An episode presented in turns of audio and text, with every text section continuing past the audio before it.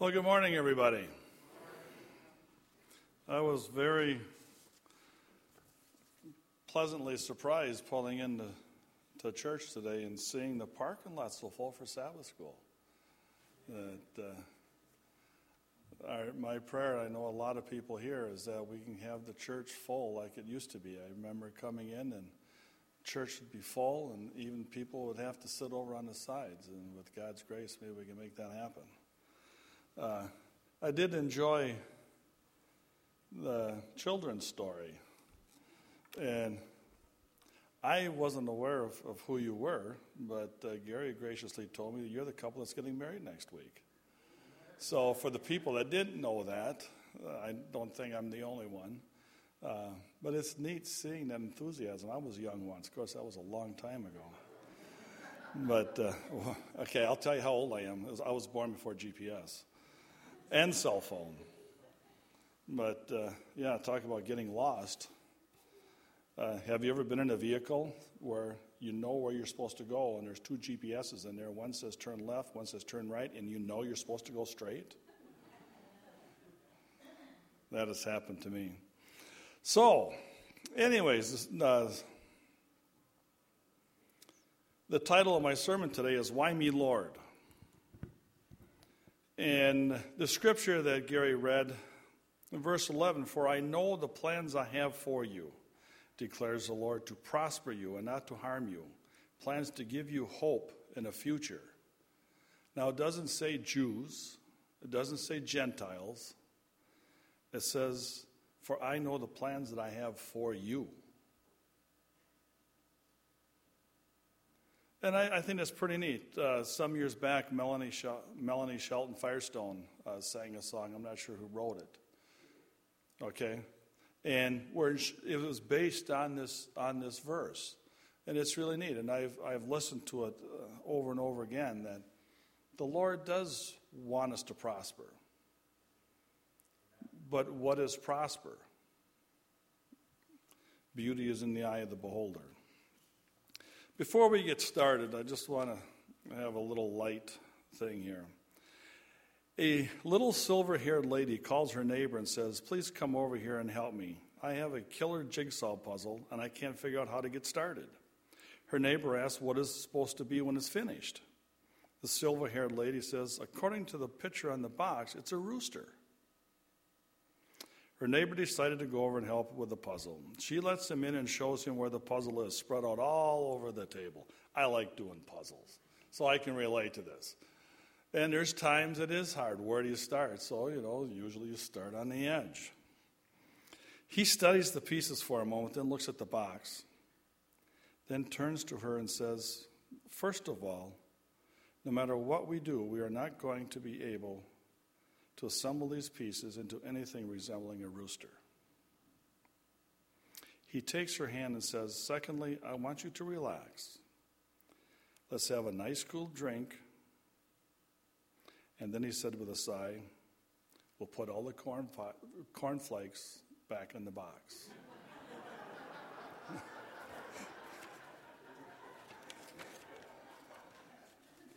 Things aren't always what they seem to be. But uh, they can be interesting at times. Um, let's bow our heads. Lord, be with us today, and especially be with me as we go through and we ask and try to answer the question, Why me, Lord? I know everyone here has, has asked that. And with your grace, we can feel comfort from it. I pray in your name, amen. I want to start out today going to uh, Matthew 19.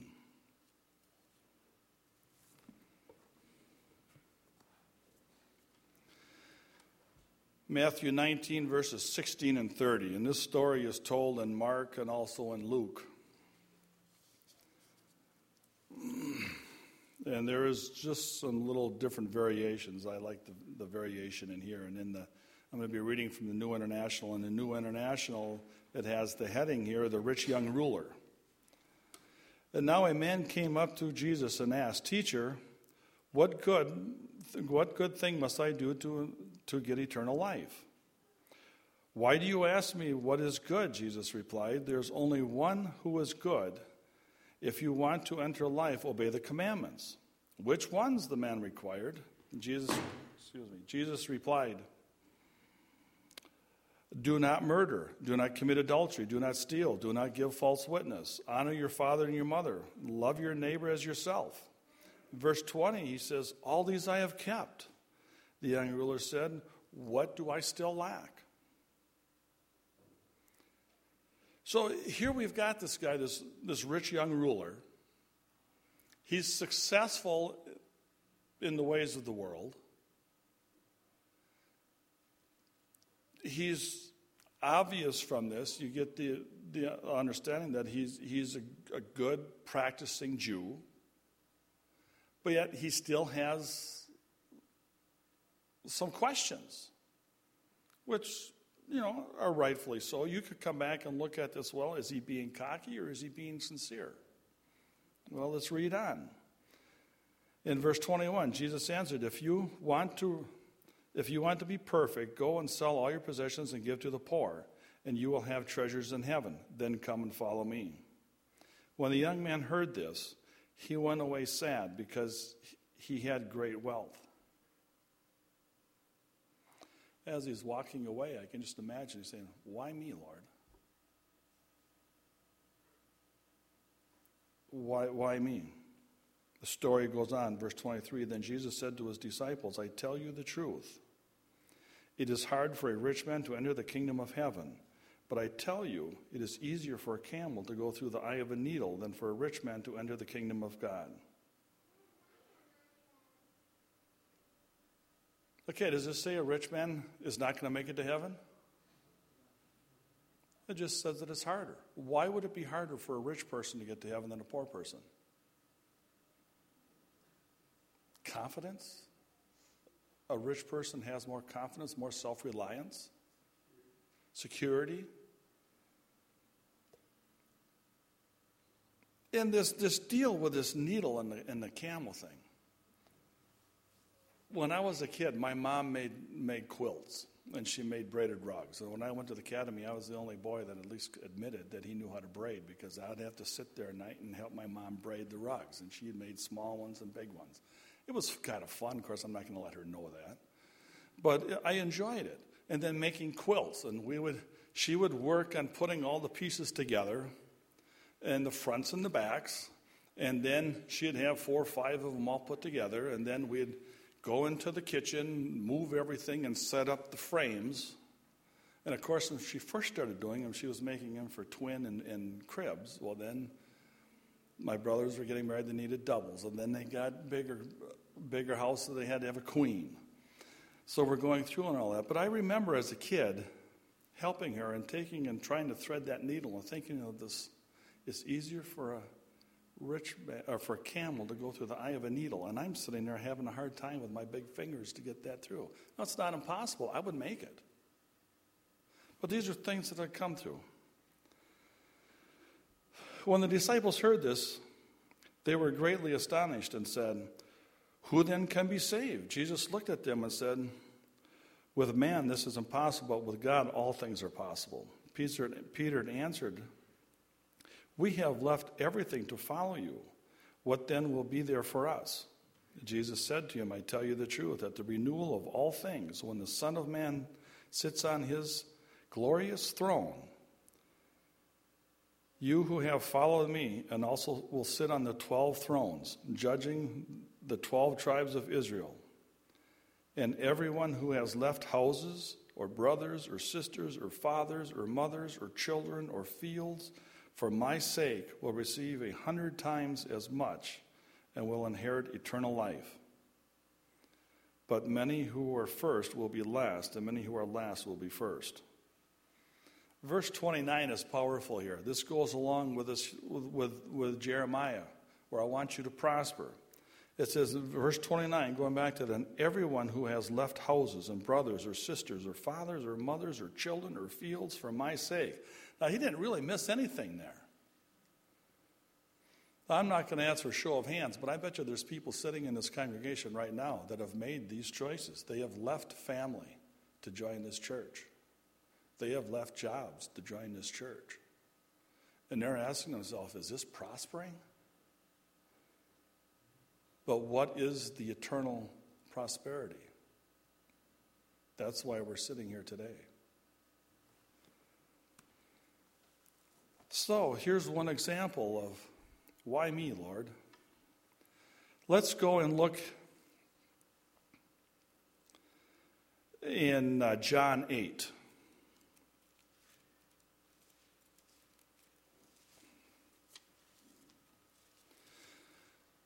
John 8, and we're going to start with verse 1. But we got another story here of why me, Lord? A man had just returned to, excuse me, a woman had just returned to her home from an evening of church services when she was startled by an intruder. She caught the man in the act of robbing her home and its valuables and yelled, "Stop!" Acts 2:38. Repent and be baptized in the name of Jesus Christ so that your sins may be forgiven. The burglar stopped in his tracks. The woman calmly called the police and explained what she had done. As the officer cuffed the man and took him in, he asked the burglar, Why did you just stand there? All the lady had had done was yell the scripture at you. Scripture, the guy says. She said she had an axe and 238s.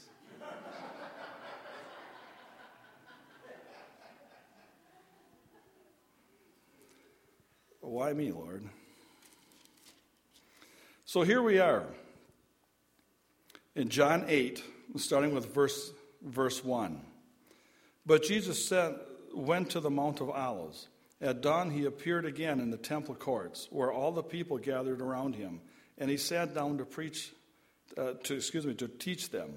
The, the Teachers of the law and the Pharisees brought in a woman caught in adultery. They had made her stand before the group and said to Jesus, Teacher, this woman is caught in adultery. Now, a couple red flags come up right away. Okay, she was caught in, the, in adultery, and they bring the woman. Well, if you're caught in the act of adultery, isn't there two? I'm just asking. Verse 5 In the law, Moses commanded us to stone such a woman. What now do you say? They were using this question to trap in order to have a basis for accusing him. But Jesus bent down and started to write in the ground with his finger. And it's interesting when you look at this. He's sitting down, he's bending over to write with his finger. And I think the only other time that someone from the Godhead is writing with his finger is the Ten Commandments. I could be wrong, but I, I know for sure it's written with, with his finger, the Ten Commandments.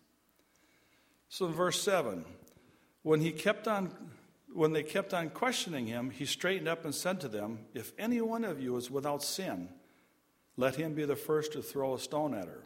Again he stepped down and wrote on the ground. At this, those who had heard began to go away one at a time the older ones first, until only Jesus was left with the woman standing there. Jesus straightened up and asked her, Woman, where are they? Has no one condemned you?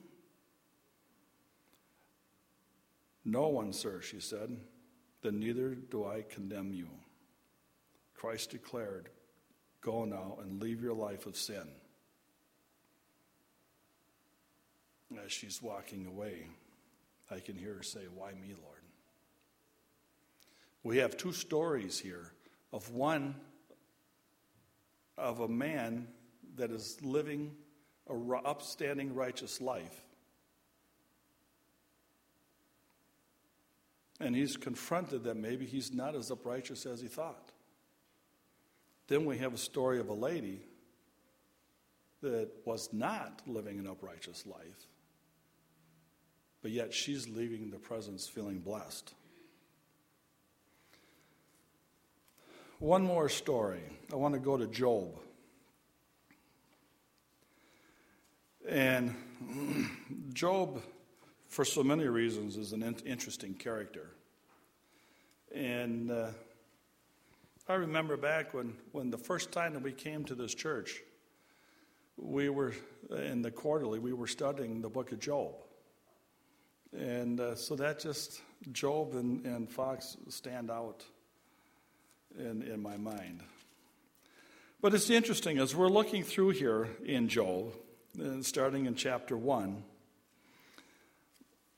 we're familiar basically with the story that there's a council in heaven, and Lucifer is there, and he's saying, Yeah, everyone is following you because of fear and, and because you make them. And the Godhead says, No, we don't make them.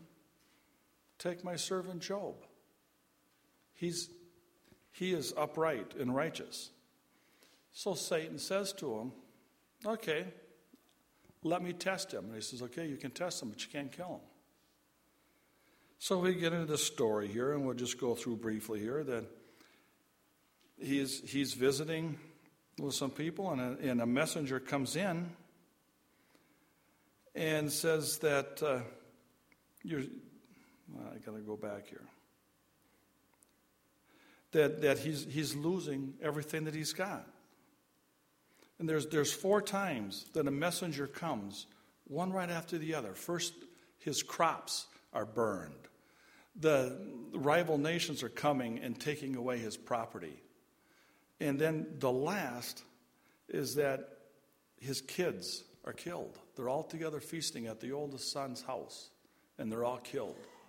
He's lost all his wealth, he's lost his family, everyone but his wife, which I find intriguing. In uh, Job 2, verse 9 and 10, his wife said to him, Are you still holding on to your integrity? Curse God and die. He's got, at this point, he's got boils on him. He's sick. He's lost everything except his wife. And she's here prodding him. Just curse God and die. Verse 10, he replied, You are talking like a foolish woman. Shall we accept God, good from God, and not trouble? In all this, Job did not sin in what he said. And when you go through and look at the end of the book, what happens with Job? He's given more kids. He's, he's blessed with more wealth, more cattle. And Job says, Why me, Lord? You know, I love listening to a voice and thinking of a song that would be a perfect match. Jake Hess introduced me to his friend Bob Kane, and I was taken by the distinctive quality of his voice. It got me thinking about Kris Kristofferson in the song that he wrote, Why Me, Lord, back in 1972. And I got to thinking, what would happen when a perfect song came together with a great voice? Why me, Lord? What have I ever done to deserve even one of the blessings I've known? Tell me, Lord, what did I ever do that was worth loving you? for the kindness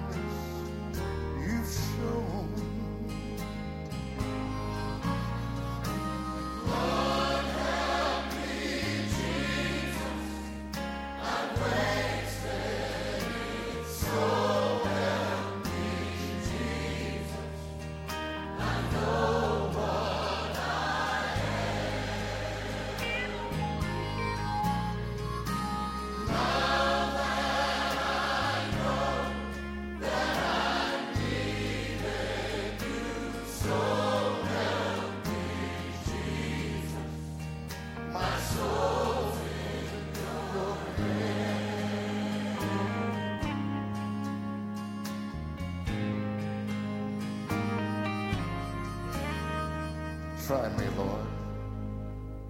If you think there's a way I could try to repay all I've taken from you. Maybe, Lord, I can show someone else what I've been through on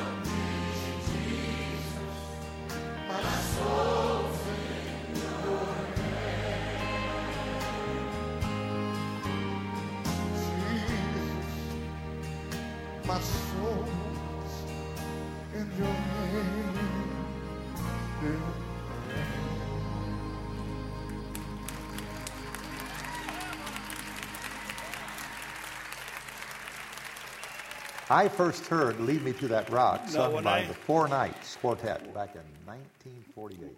It was a national hit. When I After came up with the thoughts for this sermon, I had just got done hearing this song. Uh, for those of you that have Hope Channel, uh, there's a program on there, Steps to Christ in Song, and it's it's an academy up in British Columbia, and their students. And to go there, you have to be musically inclined, either play an, instrument or a vocal and uh, they travel around and do videos. Uh, when I say travel around, they go to parks and, and beaches and, and different things, and it's, it's really neat. But they were they were singing the song, and they have they have the kids sing sometimes in a choir and sometimes separately, and they sang the song, and it was a I can't remember the kid's name, but he was a sophomore, or junior, and he says when I first looked at that, I said, you know. Talking with him, he says, I looked at that song and I says, you know, why me, Lord? Why is someone picking on me? And then he said, I looked at it and started paying attention to it, and it was an altogether different song.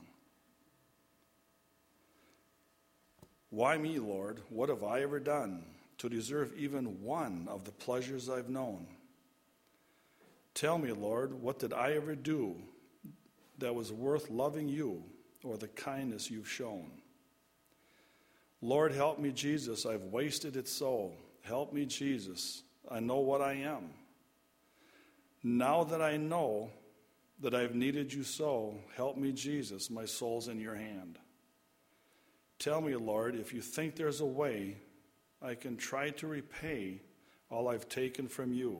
Maybe, Lord, I can show someone else what I've been through myself on my way back to you. Now, when you go through and, and read those lyrics or listen to those lyrics, you're thinking, my goodness, this is one spiritual person that wrote this song. If you don't know who wrote the song, Kris Kristofferson's father was an Air Force general who had pushed his son to the military career. Kris was a Golden, Glove block, Golden Gloves boxer and went to Pomona College in California. From there, he earned a Rhodes Scholarship to study literature in Oxford. He ultimately joined the Army and achieved the rank of captain. He became a helicopter pilot, which later served him well. In 1965, he resigned his commission to pursue songwriting. He had just been assigned to become an English teacher at West Point. Now, I was never in the military, but knowing people that have been in the military, the military knows what's right, and you don't.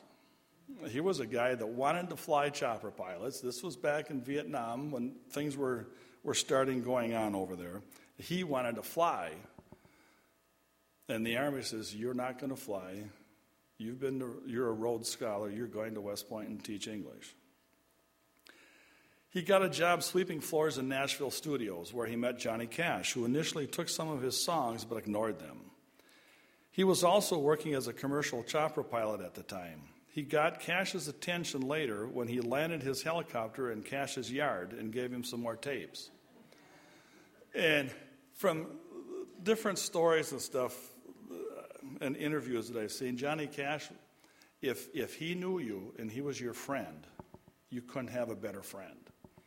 And if you or I had somebody, you know, we're, we're sitting there at a meal and somebody landed a chopper in, in your yard, you'd probably be calling 911 to get this person off. Johnny Cash was the type of person, oh, I wonder who's coming to visit. Cash then recorded Christopher Kristofferson's Sunday Morning Coming Down, which was voted 1970's Song of the Year by the Country Music Association. Kris was noted for his heavy boozing when he lost his chopper pilot's license when he passed out at the controls, and his drinking ruined his marriage to singer Rita Coolidge. Story about that is he met Rita Coolidge on an airplane. They were traveling. His band and, and, their, and her band was traveling. It just happened to be that way. And he saw this lady.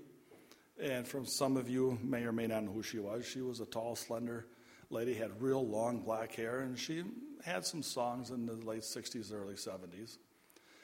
He says, I got to get to know this woman because she has a better band than I do.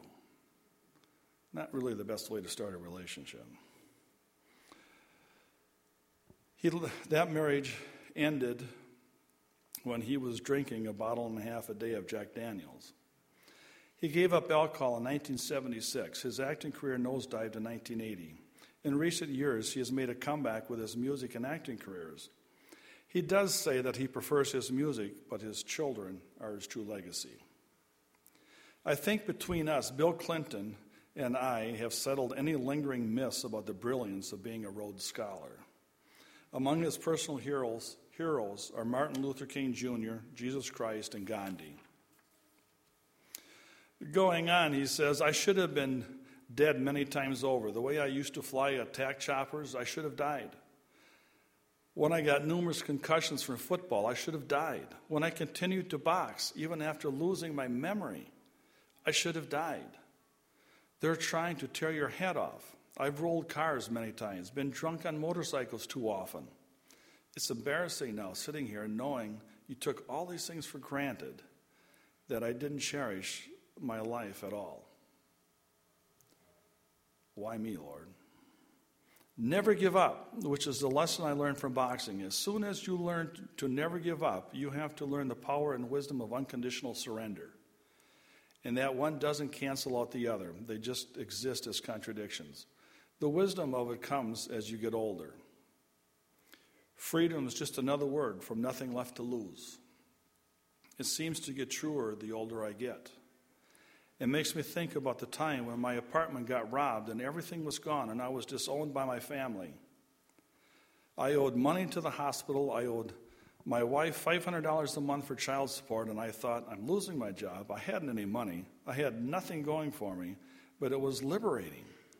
I was in this cheap hotel, a filthy place, just sitting there, and a sign across the street was of Jesus, and it was just blinking in Lafayette, Louisiana, and I thought, I'm at the bottom. I can't get any lower. I drove my car to the airport and left it there and never went back for it. This is before 9 11. I went to Nashville and called this, this friend of mine and told him I just got fired. He says, Great! Johnny Cash is shooting a new TV show. Come up and we can pitch him some songs. They cut three of my songs and they were hits, and I never had to go back to work again. This is the life that wrote this song, Why Me, Lord?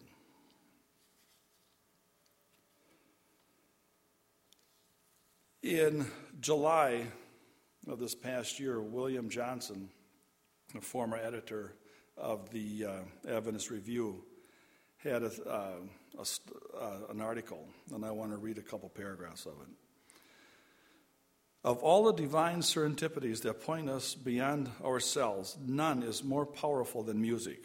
Although music may be used to feed our basic instincts, rightly employed, it lifts us to the very throne, throne room of God. Music is mysterious. Although it has no necessary relationship to the world, it is deeply rooted in our nature as human beings, showing itself in infancy, and it is manifested in central in every culture. Famed neurologist Oliver Sacks calls this pros- propensity of music musicophilia. In his book by this title, he quotes Charles Darwin in The Puzzle of Music's Origins as neither the enjoyment nor the capacity of producing music, musical notes are faculties of the least use of, to man. They must be ranked as among the most mysterious with which he is endowed. So even the, this, this guy that started um, okay, uh, evolution can't understand what, what is music. If evolution cannot, cannot account for the love of music, the scriptures can. They inform us that music was present at the beginning of creation, when the morning stars sang together. And music will be present when the great controversy between Christ and Satan is finally resolved. Then the redeemed of all ages will sing the song of Moses and the Lamb, and all heaven will burst into anthems of praise and thanksgiving. As we live out our time on earth, music can be our constant companion, lifting us up, cheering our hearts. William Congreve said it right music has charms to soothe the savage beast.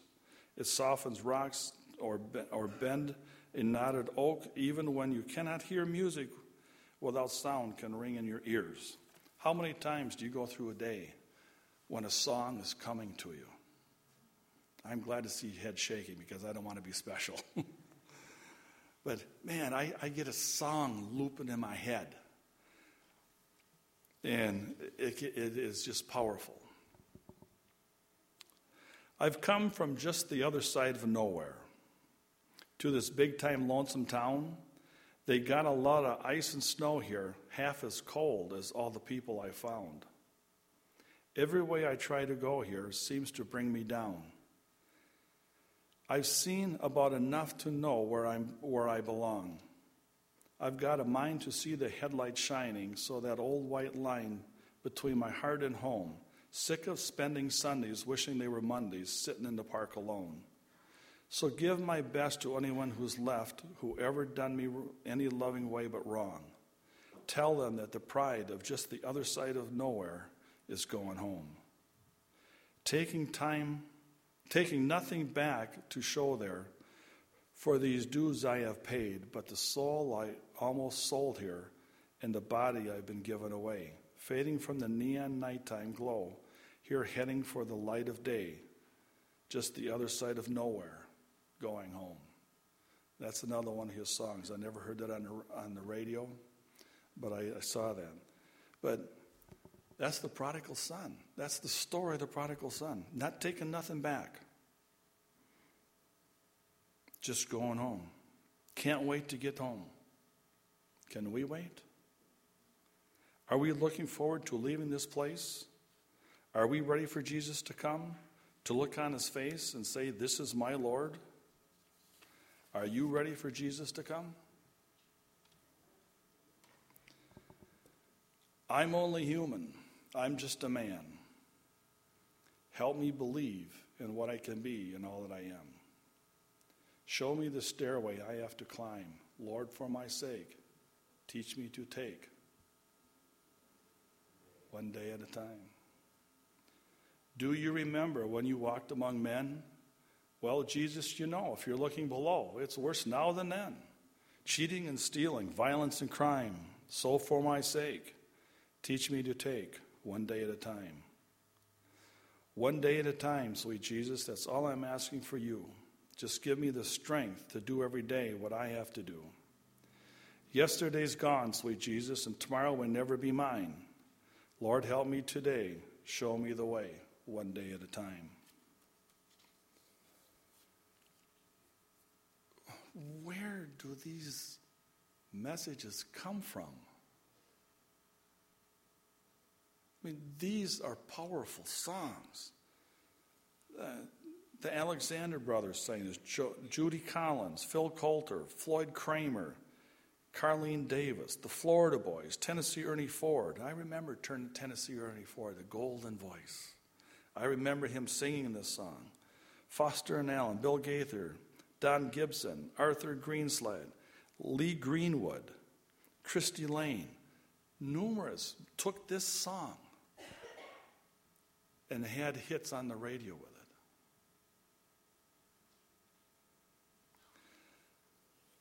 it. It's interesting because he kept thinking in his mind that Johnny Cash was his answer.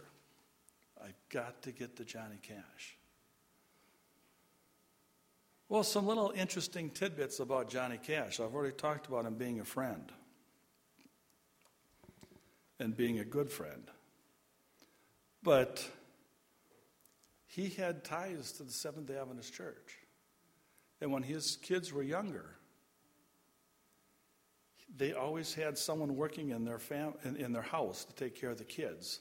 And their first choice was always nursing students or student graduates of Southern Adventist University. And some of you sitting in this room know one of those nurses back years ago. And she was impressed that they weren't the best Sabbath keepers, but on Friday night they knew something. Everyone that was in that house knew that Friday night was special.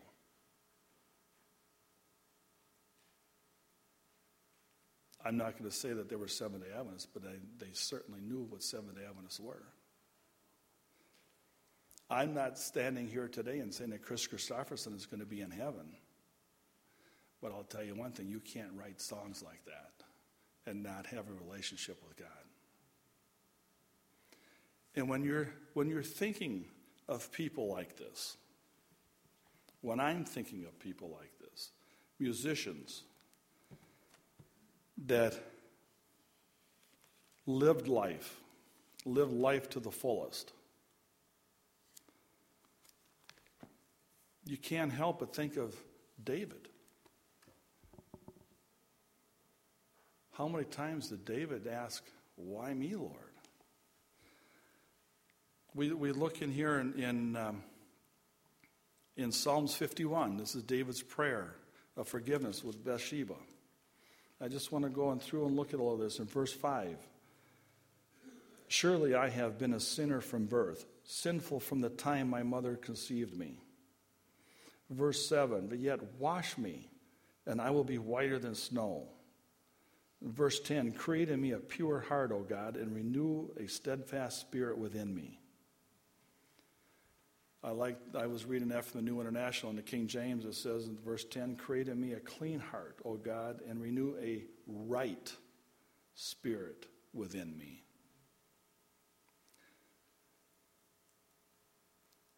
In what does Acts say? What does Jesus say in Acts about David? Acts 13 22. David is a man after my own heart. When, when you're putting things together like this, there's, there's got to be there, has got, there's got to be inspiration coming from, from a higher authority. 1 Corinthians 5 33 and 34 is evil company corrupts good morals. Come back to your senses. What it's saying there is you can have had an interesting life, but you can leave that you can come back to your senses. Let's look up at Romans 5.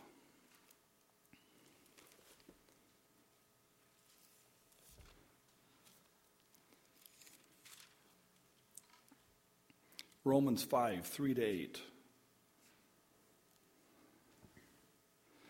Not only so, but we also rejoice in our suffering because we know that suffering produces perseverance. Perseverance, character, character, hope, and hope does not disappoint us because God has poured out his love into our hearts by the Holy Spirit, whom he has given, given us. Verse 6 You see, at just the right time, when you were still powerless, Christ died for your ungodly, for us, for the ungodly. For rarely will anyone die for a righteous man, though a good man someone might possibly die for. But God demonstrated us demonstrated his own love for us in this while we were yet sinners Christ died for us.